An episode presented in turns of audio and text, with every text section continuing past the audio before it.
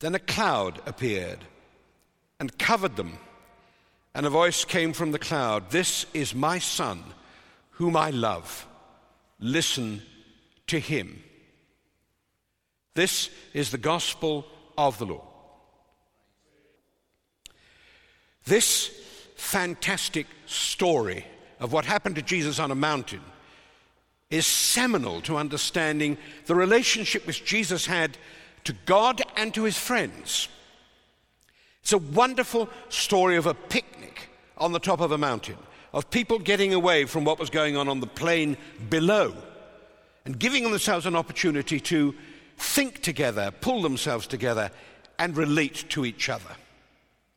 It's in the three synoptic gospels Matthew, Mark, and Luke, not in John, the fourth gospel, who makes a commentary on the other gospels in what he says about this story in other ways. Where does it take place? Well, it takes place in northern Israel. We think Mount Tabor on the plain of Jezreel.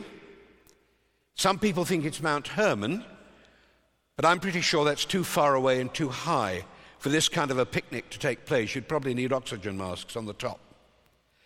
When? In the early autumn of the year, prior to the crucifixion. And Mark says it was six days after Peter's confession at Caesarea Philippi. Caesarea Philippi being also crucial, this great pantheistic, heathen, pagan temple in the side of a rock in the hill, one of the sources of the Jordan River. And finally, Jesus takes his friends there before this and pushes them to say, What do you think about God and his love? And in the end, he pushes them so far that Peter says, You, Lord, are the Christ. You are the one we should follow. And they return back down to the Sea of Galilee, which is near where this takes place.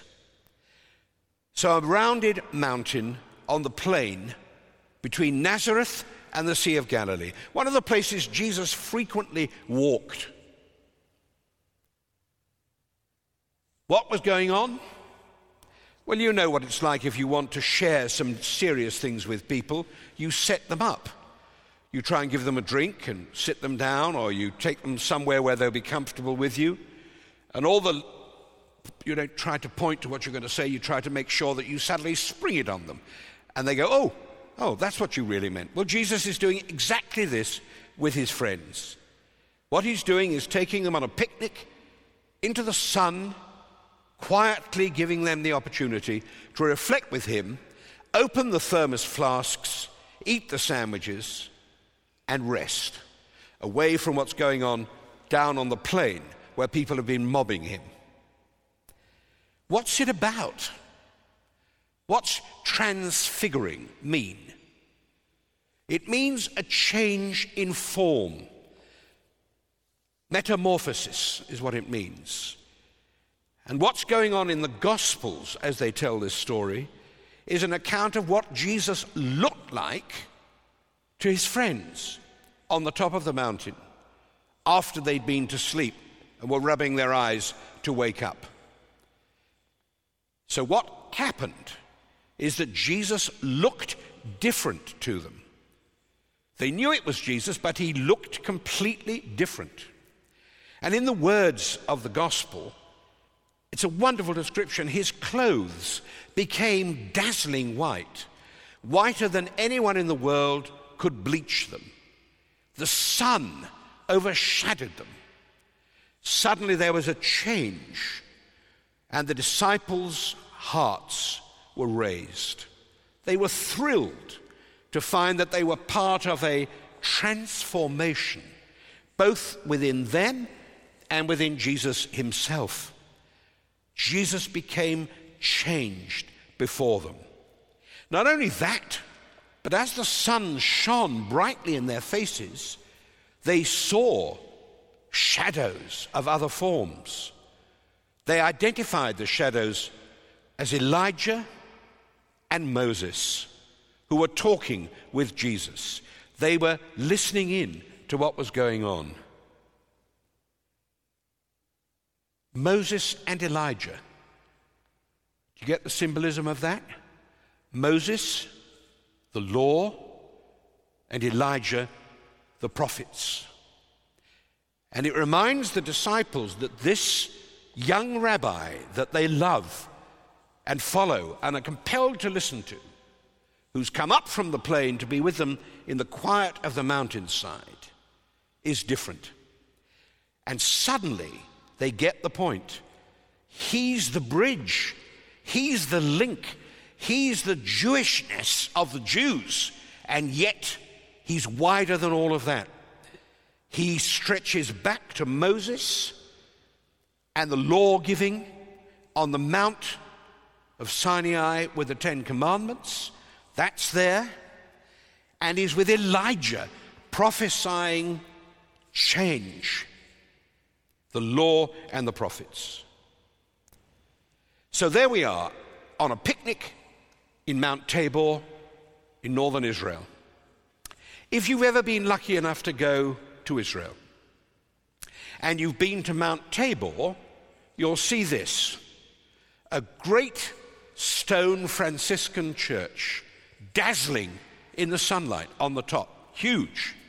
And when you go in with its alabaster windows, it's very dark. And as you look at the distance, you suddenly see a bridge over a lower chapel and an upper chapel. And the lower chapel is dark with stained glass with peacocks in it, and the top chapel is bright and glows with gold mosaics.